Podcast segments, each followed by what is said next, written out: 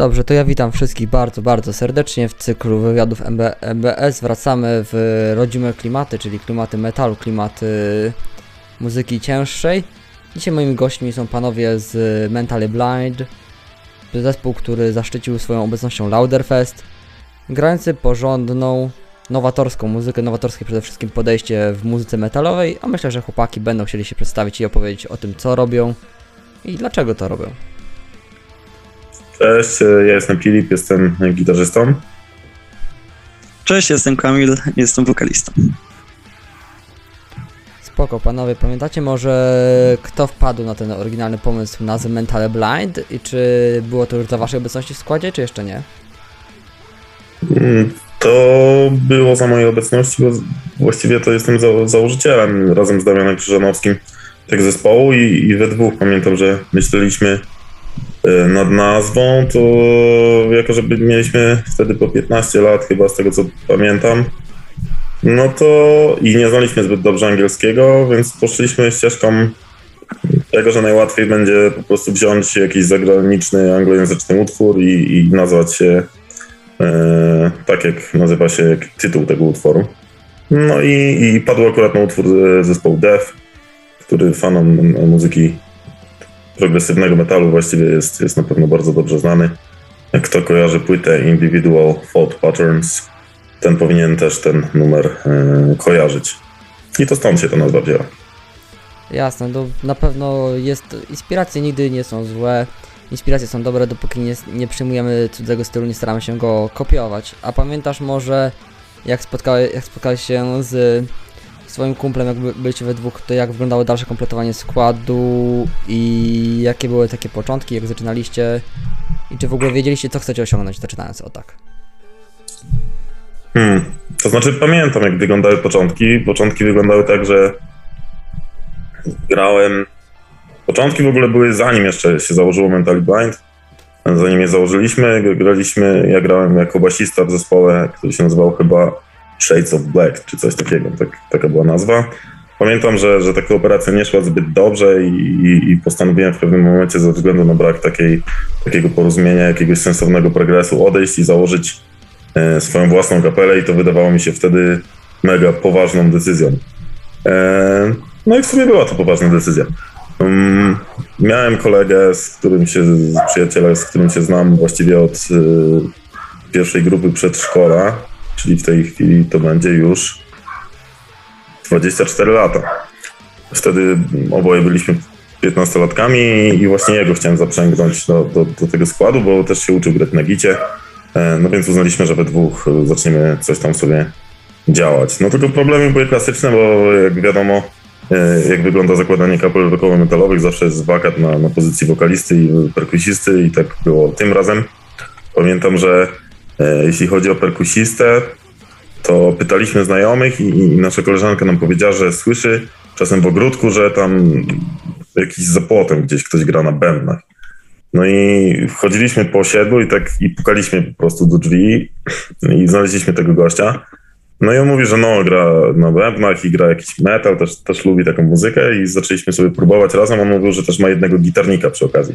No to od razu było, wtedy ja grałem na basie jeszcze, więc od razu mieliśmy dwóch gitarzystów, jednego basistę i perkusistę, właściwie został tylko wokal.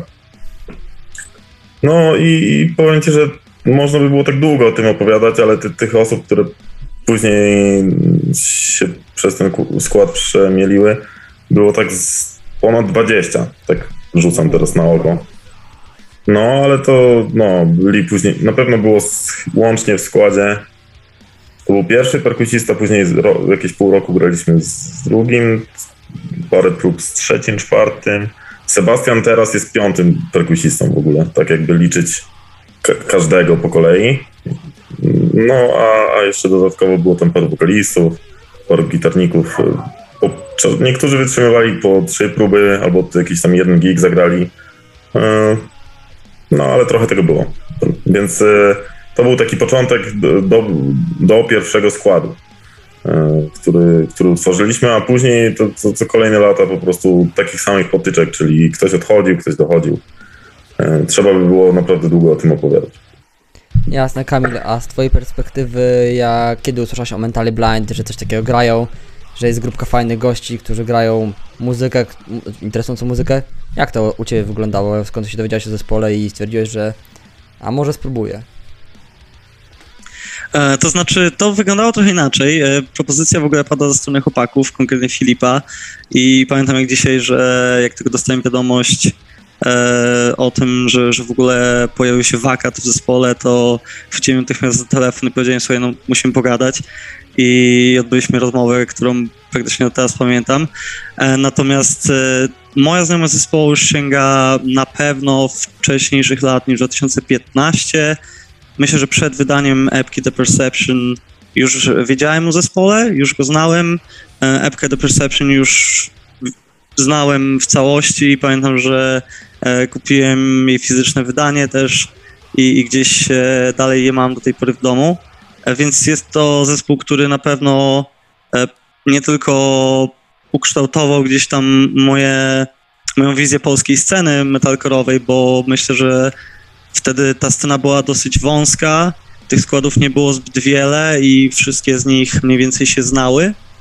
I z tego względu e, też ta nazwa była mi po prostu znana.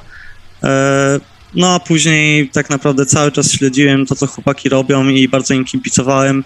Zresztą do tej pory znamy się dosyć dobrze i em, no i między członkami jakby naszych zespołów zawsze były jakieś takie dosyć ciepłe relacje, także było to dosyć dla nas takie płynne przejście i, i pozwoliło nam też na na dosyć szybkie zgranie się, wydaje mi się.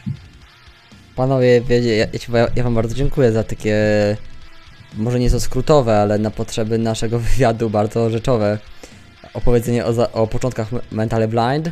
A jak u Was wygląda komponowanie, skoro jesteście nieco rozbici? Jak wygląda proces komponowania, tworzenia muzyki, utworów?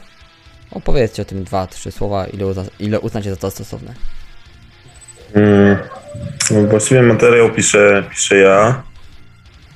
I jak to wygląda? Mm, musiałbym sięgnąć teraz pamięcią, bo dawno nie komponowaliśmy, bo właściwie teraz się skupialiśmy na ogarnięciu e, występów na żywo, ale przeważnie wygląda to tak, że rzeźbię na komputerze. Nie jest to tak, że się spotykamy i gramy próby i na tych próbach e, dżemujemy i w ten sposób powstają numery, tylko raczej jest to wynik tego, że mam jakiś tam pomysł taki bardzo generalny na numer, wiem mniej więcej y, czego oczekuję i jakie na przykład tempo powinno być y, tego numeru.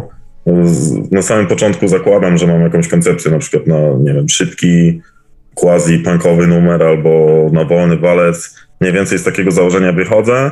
Y, No jeśli mam jakiś pomysł na riff, to od razu w tym tempie go sobie zapisuję i szukam kontynuacji. Zawsze, zawsze buduję te, staram się budować te kompozycje chronologicznie.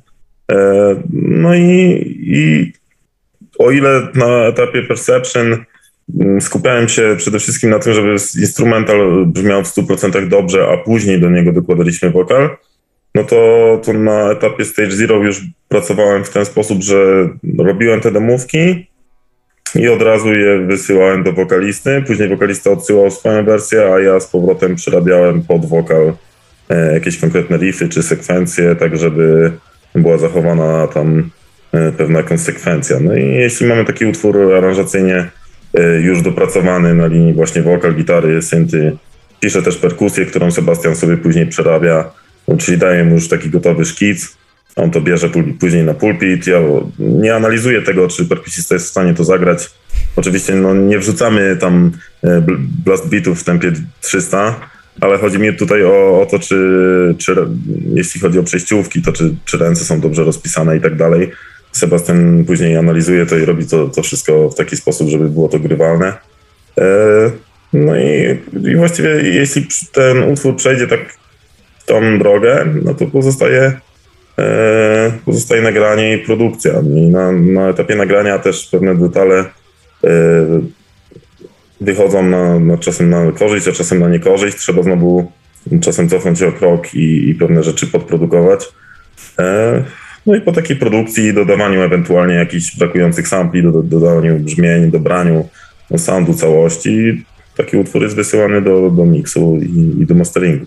I mniej więcej tak to wygląda. No, w, w, ostatnio właściwie zaczęliśmy dopiero robić tak, że te utwory jeszcze przed nagraniem w jakiś sposób tam zweryfikowaliśmy właściwie te, które zaczęliśmy z Kamilem pisać na, na próbie i akurat tam faktycznie wpadły ze dwa riffy takie typowo napisane na próbie, które się fajnie e, obroniły. No i who knows, no może się okazać, że to będzie jakiś taki nasz nowy sposób, nowy workflow na, na kolejną płytę, że będziemy właśnie jakby weryfikować to na żywo. Nie robiliśmy tego jak dotąd i, i po prostu uczyliśmy się numerów, które były napisane wcześniej w, w domowym zaciszu.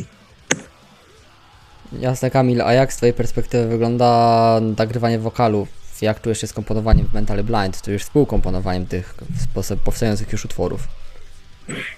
Na razie tych prób nie było zbyt wiele. Faktycznie mamy już e, pierwsze numery, które zaczęliśmy razem pisać i e, no o tyle jest to dla nas komfortowe, co łączy się z tym, o czym mówiliśmy na chwilę przed wywiadem, e, że teraz jest doba pracy zdalnej i właśnie konferencji na Zoomie i to wszystko też przeniosło się na tą płaszczyznę muzyczną, bo każdy z nas tak naprawdę ma w domu warunki, można to powiedzieć, studyjne i to daje nam duży komfort, e, żeby wszystkie pomysły, które mamy, e, możemy je nagrać praktycznie od razu w czasie rzeczywistym, e, pokazać je reszcie, skonfrontować to z tym, co reszta myśli na ten temat, poprosić o ewentualne uwagi i, i starać się w ten sposób pracować na tym, więc to jest też o tyle ciekawe, że tych wersji numerów, które się pojawiają, jest o wiele więcej niż takiej pracy być może typowo salkowej, nazwijmy to, czyli, czyli takiej bardziej organicznej, gdzie e, jednak te utwory się tak naprawdę wtedy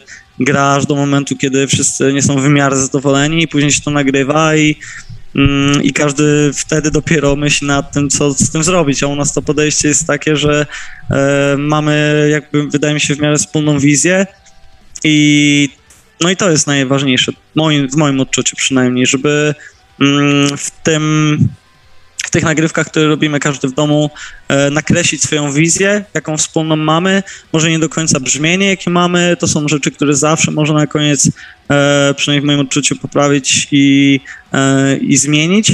Natomiast jakaś taka wspólna wizja tego, co chcemy przekazać w tych utworach i jak one mają brzmieć, już się mniej więcej pojawiła i dla mnie to jest dosyć komfortowe. Ja też pracowałem już wcześniej z innymi zespołami w ten sposób i e, wiem, że chłopaki też tak pracują w, na innych płaszczyznach zawodowych, więc e, no jest to taki znak naszych czasów i e, myślę, że jeśli dobrze sobie to poukładamy, to jest to w, w stanie nam zaoszczędzić sporo czasu i ewentualnych jakichś nieporozumień. Okej, ja, wam, ja wam bardzo dziękuję za tę odpowiedź, ale ja zrobiłem dość, dość, głębszy, dość głęboki research i, i staram się całą płytę od A do Z przesłuchać, chociaż raz, a później tylko powtarzać tylko te kompozycje, które mi się spodobały, jak na przykład Save Your, uh, Yourself. Panowie, powiedzcie mi, skąd się wzięły u was takie wstawki z muzyki elektronicznej, takie dość interesujące i nie, niezbyt często obecne w metalu? Ja jestem słuchaczem w ogóle takiej muzyki. To nie jest tak, że my się zamykamy na, na muzykę metalową. Już tyle lat y, jest, słucham, ja przynajmniej nie wiem jak reszta chłopaków, że właściwie to, to wydaje mi się, że ciężko jest y, mnie zaskoczyć jakoś tak, żebym się złapał za głowę i powiedział, ola Boga, no tego to jeszcze nie było. To się zdarza oczywiście raz na jakiś czas. E, w przypadku jakichś tam kapel, ostatnio tak miałem z Daughters na przykład, nie wiem, parę lat temu, to no, raz na jakiś czas się wpadnie taka kapela, która faktycznie coś tam zredefiniuje, ale te, tych zaskoczeń sobie szukam też na jakichś innych płaszczyznach i właśnie muzykę elektroniczną bardzo sobie cenię. Yy, przede wszystkim za to, że podchodzi zupełnie odwrotnie do, do kompozycji, bo ile metal jest oparty na takim, takie instrumentarium yy, przeważnie podobne, czyli perkusja, bas, gity, dwie stereo i wokal, wiadomo, że te brzmienia między sobą się różnią, ale dla osoby, która nie jest fanem zgadywanki, który to piec lampowy tym razem zagrał na płycie, jest to przeważnie w metalu cięższym yy, no, podobny sound, no, dajmy na to, dla, dla, dla takiego laika. Natomiast w muzyce elektronicznej yy, mamy często dość podobną tak naprawdę formę, a to, co odróżnia te utwory, to, to jest właśnie sound i i sound design, który za tym idzie i to w jaki sposób zostaną zaprogramowane syntezatory, e, w jaki sposób, e, no właśnie, głównie to, no bo, bo to harmoniczna wartość tej muzyki jest e, dużo mniejsza niż metalu, moim zdaniem. Natomiast jeśli chodzi o ten, ten właśnie aspekt tworzenia brzmień, no to jest to muzyka super ciekawa i na pewno metalowcy mogliby się dużo nauczyć. O, z tego poletka wyciągnąć bardzo wiele. No i ja się staram dlatego też się w jakiś tam sposób y, do, dokształcać. Zaczynam się, nie miałem ostatnio czasu, ale e, chciałbym bardzo się nauczyć y, całej obsługi syntezy, zrozumieć y, w końcu jak y, działa ta modularna syn- synteza i tak, tego typu tematy. Myślę, że no, będę brnął dalej w ten temat, bo to na pewno jest coś, co mnie po prostu interesuje, tak no, po prostu. Jest to coś nowego. Jeszcze tego nie umiem, więc y, chcę się nauczyć. Ja se pytam z takiej czystej ciekawości, bo i teraz bij zabij, nie pamiętam który to był rok, czy 2018 czy 2019, występowały po sobie tuż przed północą i grubo po północy dwie kapele, które właśnie brzmienie Mentally Blind bardzo mi się skojarzyło. Mówimy tu o Crossfaith i o Parkway Drive, których brzmienie bardzo, bardzo mi to mi przywiodło wasze brzmienie. Gdzie mamy ta, gdzie tam mieliśmy w, przy Crossfaith em, takie mroczne techno złączone z brutalnym atakiem, który następował zaraz po tym. No mówiąc wkrótce, Jap Japończycy tak jak wy wgnietli mnie w ziemię, tak? To pokazali e, granie metalu, granie muzyki ciężkiej na zupełnie, w zupełnie nowym wymiarze i koncertowo naprawdę dali 100%. Jeżeli już, jak już jesteśmy przy koncertach, panowie, Lauderfest, jak wyście się tam Mhm. znaleźli? Hmm. No, Filip. Dostaliśmy zaproszenie od Moniki, którą też pozdrawiamy, e, która jest też organizatorką tego koncertu. E, z tego co wiem, to ktoś nas tam polecił, e, a, a ona uznała, że okej, że zaryzykuje. E, może zaryzykuje. No, właściwie miała już pełen set, dlatego mówię o tym ryzyku, bo, bo tam miało być o jedną kapelę mniej, ale uznała, że nas jeszcze tam, tam wciśnie na sam koniec, bo e, z tego co mówiła, to parę osób nas poleciało i uznała, że no dobra, no to, to jeszcze ich dodamy do, do tego grafiku festiwalowego. No i to właściwie chyba tyle, nie ma tam jakiejś e, większej historii. Jasne, a Filip tak z ciekawości... Yy, e, właśnie tak z ciekawości... Mam pytanie, bo Mentally Blind, ja zrobiłem research, grało teraz, grało 10 lat temu, powiedz mi, jakie są różnice, jakie dostrzegasz różnice w grze wtedy, a dziś? Co się zmieniło, co było lepiej, a może coś było gorzej? Opowiesz nam o swoich wrażeniach? Hmm, co było lepiej? No lepsze było to, że więcej osób, mam wrażenie, chodziło na koncerty, ale, ale właściwie ta sytuacja trochę się naprawia i mam wrażenie po, tej po ostatnich koncertach, które zagraliśmy, że do tej pory myślałem, że, że, jest, że jest dość biednie e, od jakiegoś roku 2016, że zaliczamy ciągły spadek jako scena.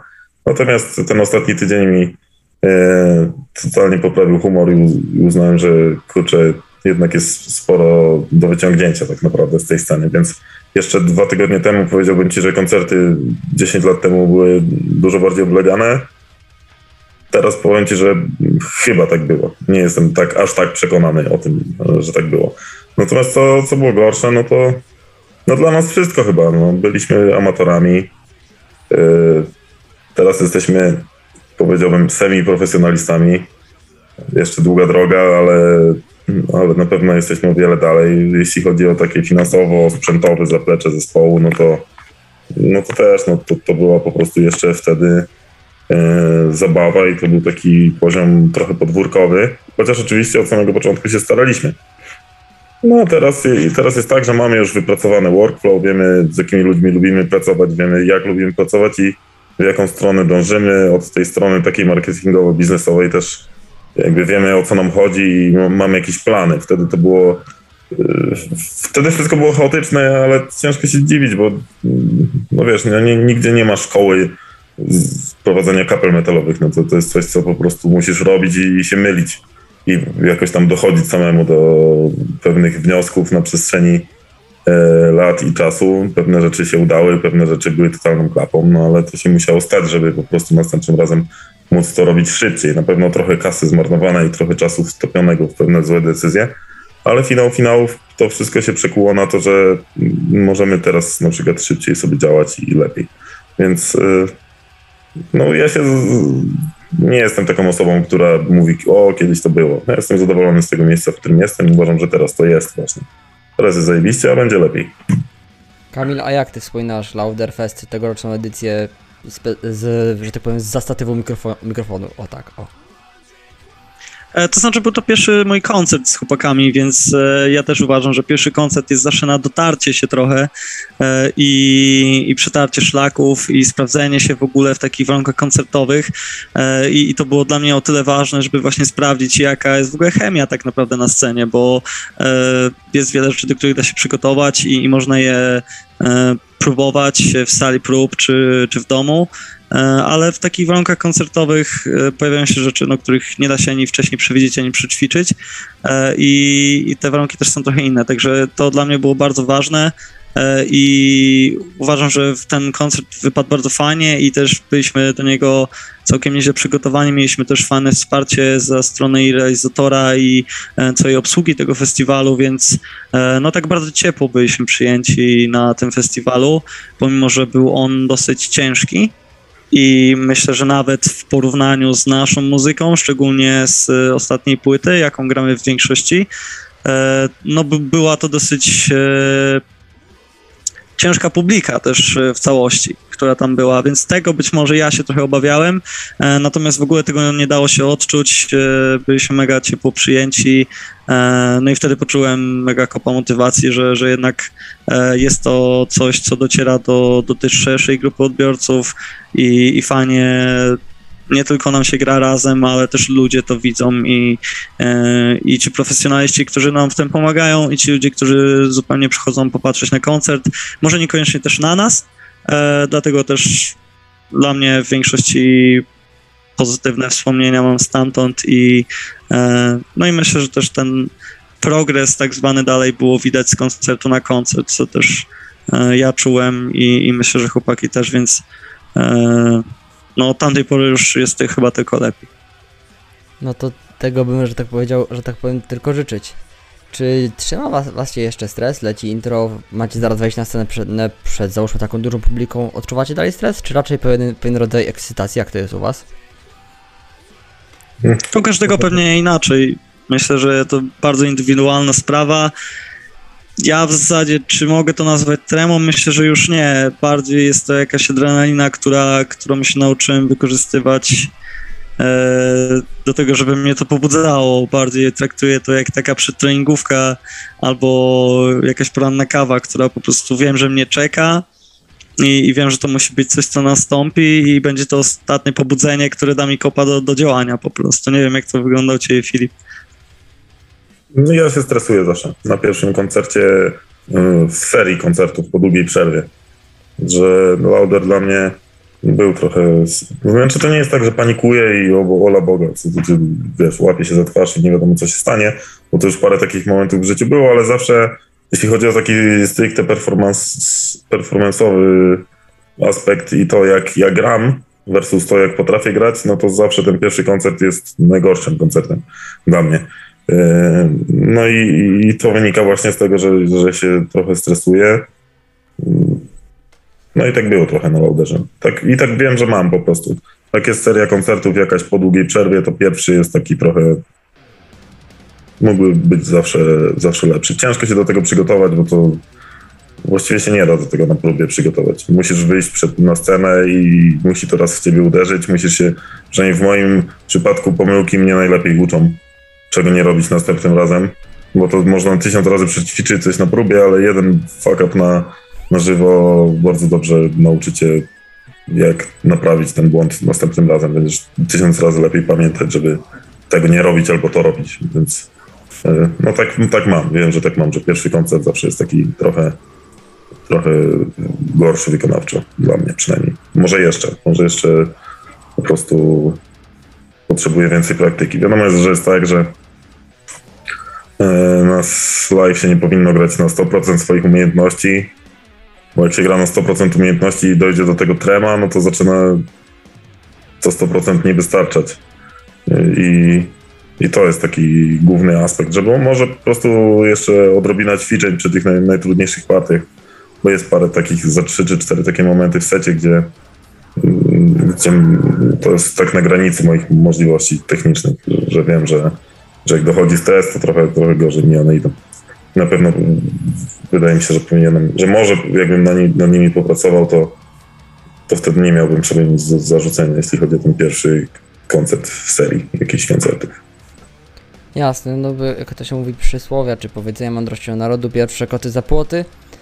A siedząc jeszcze w temacie, teraz pytanie takie bardziej do Kamila, bo osoby laickie, nie słuchające takiej muzyki, czy słuchające tego szeroko pojętego hard and heavy, wokaliści death metalowi dla nich to jest czarna magia i darcie swojego otworu gębowego.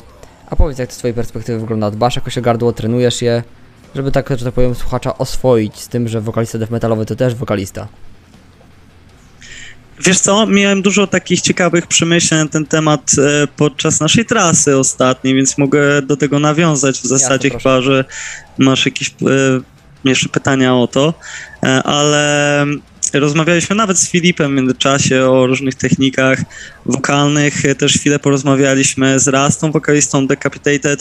E, On bardzo ciekawy patent nam sprzedał, on pije herbatkę z herbapolu na gardło, którą za każdym razem ma w termosie na scenie i pomiędzy każdym numerem zwilżają gardło, bo ponoć bardzo dobrze śluzuje, naśluzowuje gardło, przez co jest mu łatwiej śpiewać. I każdy ma takie swoje metody i wydaje mi się, że to też jest bardzo indywidualna kwestia. E, bardzo dużo ludzi podchodzi do tego w taki sposób, że to musi być taka technika albo inna, e, a w zasadzie każdy znajduje na siebie jakieś patenty, które działają lepiej niż gorzej. Jedno, co na pewno warto stwierdzić, to, że wymaga to podstaw, e, może nie śpiewu, ale przynajmniej emisji głosu. A więc to, co ja absolutnie powtarzam wszystkim, którzy w ogóle chcą się za to brać, to, że podstawy emisji głosu to jest must have, jeśli chodzi o każdy rodzaj wokalu i w ogóle czegokolwiek, co robimy z głosem. Czy ktoś pójdzie w aktorstwo, czy w śpiewanie, czy w death metal. I bez względu na to, jaka będzie twoja ścieżka, to fajnie mieć te fundamenty, które dadzą ci o wiele łatwiejsze pole do rozwoju, bez względu na to, czy stwierdzisz za dwa lata, że dalej chcesz krzyczeć, czy może będziesz chciał iść w coś zupełnie innego, w, inną, e, w inny gatunek muzyczny, czy w ogóle w inny sposób emisji tego głosu. Więc to jest taki mój, takie moje dwa tipy, herbatka z herbapolu i emisja głosu.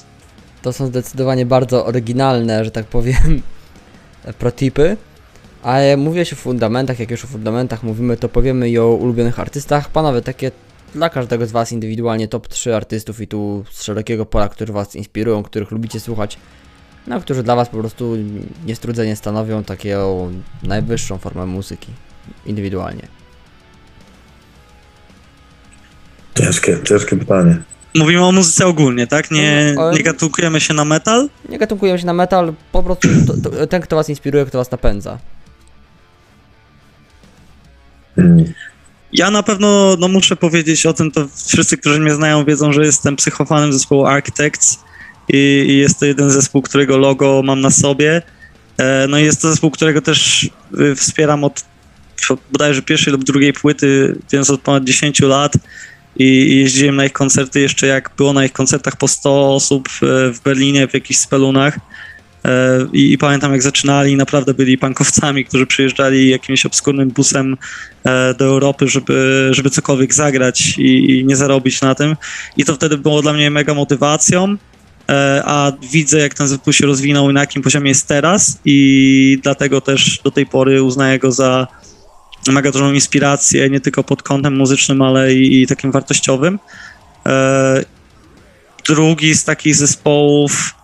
E, ciężko mi powiedzieć, no w ostatnich czasach też trochę się to u mnie e, pozmieniało. Na pewno w ostatnim czasie Sleep Token zrobiło na mnie takie olbrzymie wrażenie, e, jeśli chodzi o taką muzykę rozrywkową, może niekoniecznie aż tak ciężką. Em, no i Love to napra- na pewno jest też jeden z takich zespołów, które w ostatnim czasie zredefiniował dla mnie pojęcie metalu trochę. A Filip, co tam u- u Ciebie, że tak powiem, na słuchawkach gra w cudzysłowie, dajmy to sobie? Ciężko, kurczę, mi odpowiedzieć, bo musiałbym chyba to rozgałęzić na takie all-time dla mnie zespoły, które jakby no, mam do nich taki sentyment, że przykro by mi było ich nie wymienić e, versus takie, których aktualnie słucham. Nie, ciężko mi na to wszystko odpowiedzieć, ale wydaje mi się, że jak miałbym wymienić takie wszechczasów dla mnie, to, to, to by było Death właśnie, e, Pain of Salvation i może Opeth, a może coś innego. No, Decapitated też by było gdzieś wysoko na pewno. E, natomiast e, to, co się ostatnio dzieje z takich fajniejszych rzeczy w metalu, no to, to trochę powtórzę Kamila, że właśnie Low, e, Sleep Token, kto tam jeszcze był? Lotus Eater fajne rzeczy robił i, i, i Daughters mi się bardzo podobało, co zrobili na ostatniej płycie.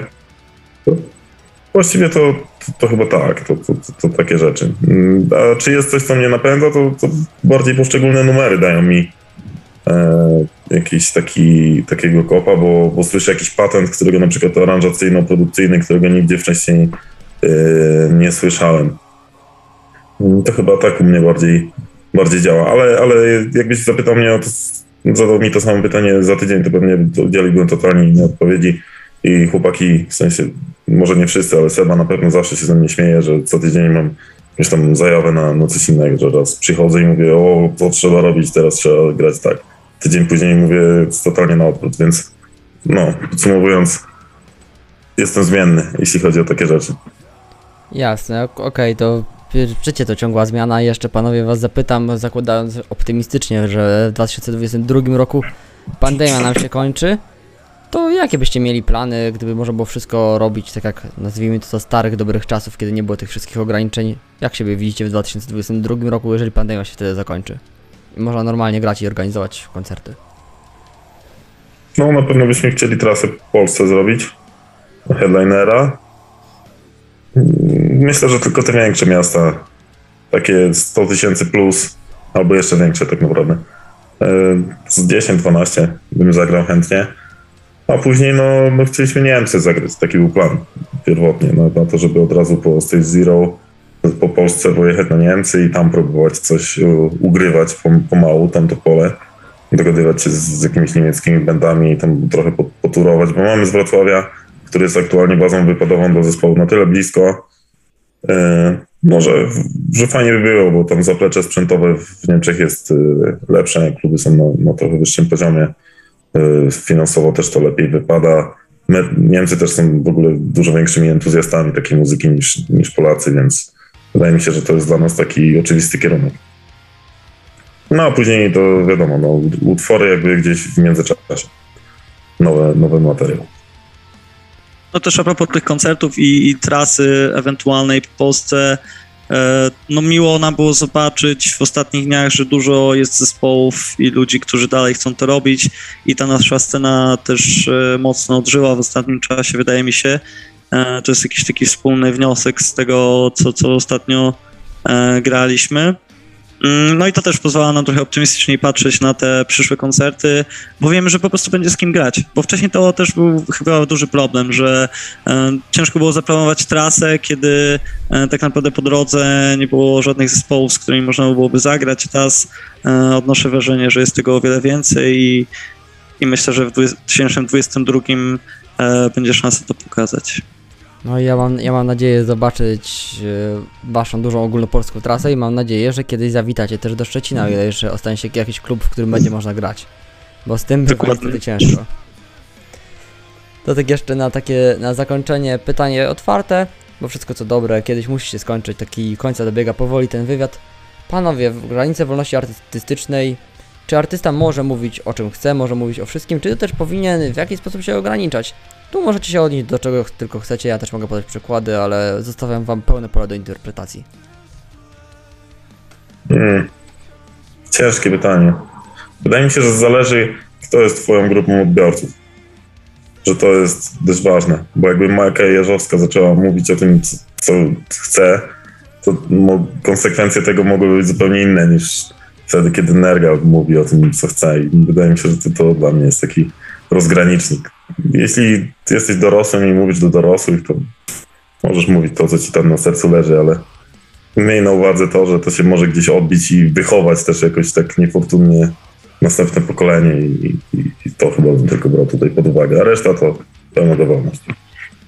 To jest takie podchwytliwe pytanie, szczególnie w tej dobie, e, gdzie ta wolność słowa jest trochę taka zachwiana, szczególnie gdzieś tam na zachodzie i, i pewnych słów się już powoli nie powinno używać e, i wręcz można być ukaranym za, za używanie pewnych słów.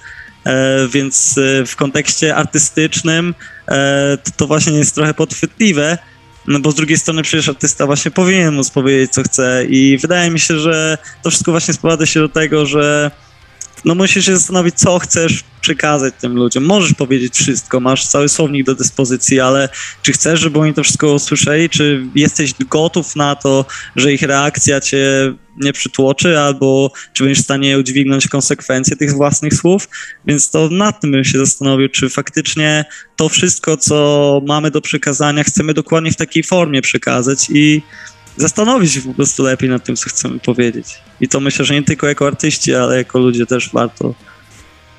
Jasne, i Mhm. myślę, że to pytanie może sobie każdy z... No ale jeszcze przeszkodzę ci na sekundę, że mam wrażenie, że właśnie y, metal z tym ma problem trochę. Że jest, y, przestał być politycznie niebezpieczny. Tak samo rock. I dlatego przegrywa aktualnie z rapem. Że przestaliśmy poruszać jakieś takie kwestie polityczno-kontrowersyjne, które kiedyś y, poruszano. W sensie, jeśli mówimy tu o latach 80. i tym piku takiej popularności jakiejś muzyki rockowo-metalowej, no to wtedy e, to, jak, jak e, tekstowo wyglądało to, mm, to, co się działo na scenie metalowej, jakie to miało konsekwencje polityczne, e, no to, to, było, to było widoczne. Teraz właściwie jest trochę tak, że, że, ten rap y, tą scenę totalnie zdominował i mam wrażenie, że dużo bardziej mówi e, o konkretach po prostu. No, nie wiem, jakie z tego wnioski właściwie można wyciągać. Tylko. Tylko, że metal przestał być niegrzeczny. No, metal to też Dokładnie. McKenty chyba gdzieś o tym powiedział, że e, rock przestał mieć jaja, nie? I chyba to... Niestety trochę tak jest. No i to, to trochę tym widzę ten problem, o którym rozmawialiśmy, który, gdzie mówiłem, że myślałem, że już ludzie na koncerty nie chodzą po 2015. E, No i mam nadzieję, że to się zmieni, czyli mam nadzieję, że zacznie się mówić bardziej otwarcie i wbrew poprawności politycznej, która powoli zaczyna dominować cały, cały Zachód. No z tym, z tym właśnie trendem e, trochę, e, z- tak że to powiem, e, wykastrowaniem mentalnym walczył Łyska Grubasa, nagrywając utwór Pinokio Kłam, wszyscy wiemy do czego się odnosi. Czy zespół Hunter, nagrywający Arachnę, nawiązujący do bardzo ciężkiej tematyki, jaką jest wykorzystanie seksualne nieletnich, zwłaszcza przez kapłanów pewnej organizacji, za to zespołowi też się oberwało. No także są jeszcze artyści, są jeszcze odważni artyści, którzy chcą mówić i mówią to, co uważają za stosowne. Przy tym, że tak powiem, e, nie niszcząc tutaj własności, czy nie wchodząc komuś na własność prywatną. Panowie, to ja wam bardzo serdecznie dziękuję za poświęcony czas, za wspólną rozmowę. Czy chcielibyście też powiedzieć na pożegnanie takie dwa, trzy zdania ładnego epitafium? No co, pozdrawiamy wszystkich, którzy są entuzjastami naszej twórczości i tych, którzy mm, jej bardzo nie lubią. Też pozdrawiamy. Miłego wieczoru. Trzymajcie się wszyscy dobrze, zdrowiu i tak dalej, i tak dalej. Pozdrawiamy z dwóch końców Polski. Jeśli ktoś jeszcze nie słyszał nowej płyty, to wiecie, gdzie ją znaleźć. Dokładnie wiecie, gdzie ją znaleźć, a ja tylko dodam, że chłopaki mają naprawdę profesjonalnie zorganizowany sklep, więc warto tam wpadać, warto poświęcić kilka minut swojego życia, żeby to badać, bo naprawdę jest to fenomenalnie zrobiona robota. To, co mi zostało. Pożegnać się. Stay tuned, stay true, stay heavy.